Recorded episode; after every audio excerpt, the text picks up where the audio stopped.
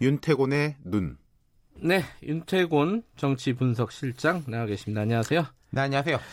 어제 황교안 대표가 국민 대국민 담화문을 발표했습니다. 네, 오늘이 광복절이잖아요. 네. 그럼 어제는 하루 앞둔 날이고 그럼 한 두 시간 있으면은 문재인 대통령이 이제 광복절 경축사를 발표할 텐데 하루 앞두고 국회 본관 로텐더홀 이승만 전 대통령 동상 앞에서 광복절 당화문을 발표했어요. 이 내용을 떠나가지고 참 시기와 형식이 독특해요. 이런 거 보신 적이 있어요? 저는 정, 정치부 출입도 오래 음, 하셨고 그런데 본것 같아요. 예. 그러니까, 이, 이거 왜 그랬을까요? 그러니까 이거? 이 광, 말씀드렸듯이 광복절의 핵심은 광복절 기념사. 뭐 올해는 더더욱 그렇죠. 그렇죠. 외국에서도 네. 주목하고 있는데 그 기념사의 화자는 대통령. 네. 말하자면 대통령이 주인공이지 않습니까? 음흠. 그래서 먼저 한 것 같아요. 장소도 고심을 한 것 같고 상징적으로 메시지가 있죠. 근데 네. 이게 너무 상징적이래 가지고 그러면 네. 상징적이 아닌 거죠. 그러니까요. 예.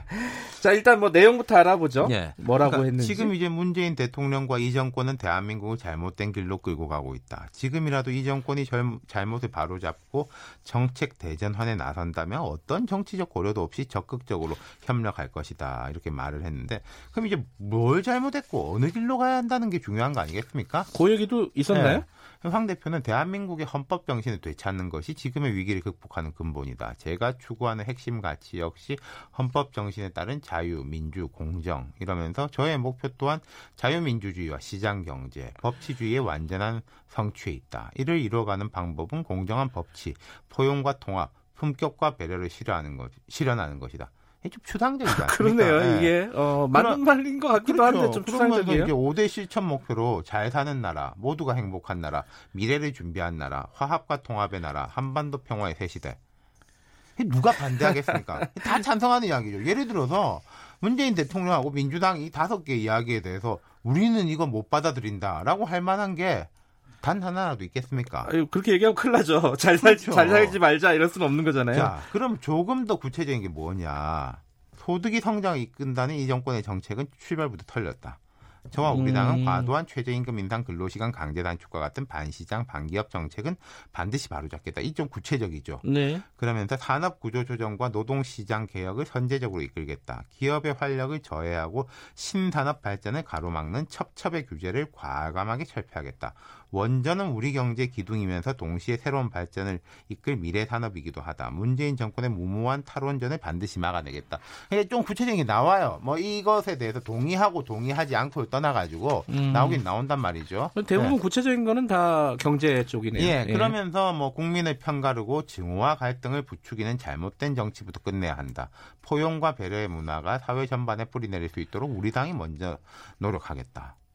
좋은 말이죠. 한반도 평화의 네. 가장 중요한 선결 요건은 바로 북핵의 어, 완전한 폐기다. 뭐 이까지도 다 동의되는데 그 다음에 이제 우리가 어설픈 중재자가 돼서는 안 된다. 원칙을 지키는 강한 힘으로 한반도의 진정한 평화를 이뤄 나가겠다. 이것도 뭐 좋은 말씀이에요. 어쨌든 아. 뭐 내용은 뭐 그런데 어, 이거 전체적으로 이게 어떻게 봐야 됩니까? 이 행사를. 그러니까요. 음. 이 형식이나 내용 그리고 발언의 추상성이 출마 선언 행사하고 비슷해요. 제가 이제 뭐 이런 경험 하셨냐라고 물어봤는데 이런 통상적인 발언과 뭐 아름다운 나라 이런 발언은 보통 대선 출마할 때 여러 사람들이 음. 출마 선언할 때 많이 하는 그 느낌이다. 식의 느낌이라는 예. 거죠. 음흠. 그러니까 아까 말씀한 대로 5대 목표는 찬성하고 반대할 게 없어요. 그렇죠. 물론 아마도 제가 볼 때는 오늘 이제 문 대통령이 광복절 경축사를 하고 나면은 소득주도 성장 폐기를 요구하고 뭐 개별적으로는 원전 최저임금 노동 개혁 등에 대한 구체적 요구가 뒤따를 것 같아요. 음. 좋게 보면은 민생 이야기를 많이 한 점이죠. 지금 한국당이 이대로 안 된다는 위기 의식이 분명히 있긴 있어요. 음. 그러니까 어제 발언이 국민 눈높이에 맞느냐와 별개로 또 담화문이 추상적이라는 비판은 할 수 있겠지만은 뭐 말도 안 된다라고 비판 좀 박한 거죠. 음. 뭐이 정도면은 황 대표가 할 수 있는 좋은 말이고 음. 또뭐 색깔론 이런 거에서 벗어나고 뭐 아름다운 정치하겠다. 증오와 갈등 부추기는 정치 끝내자.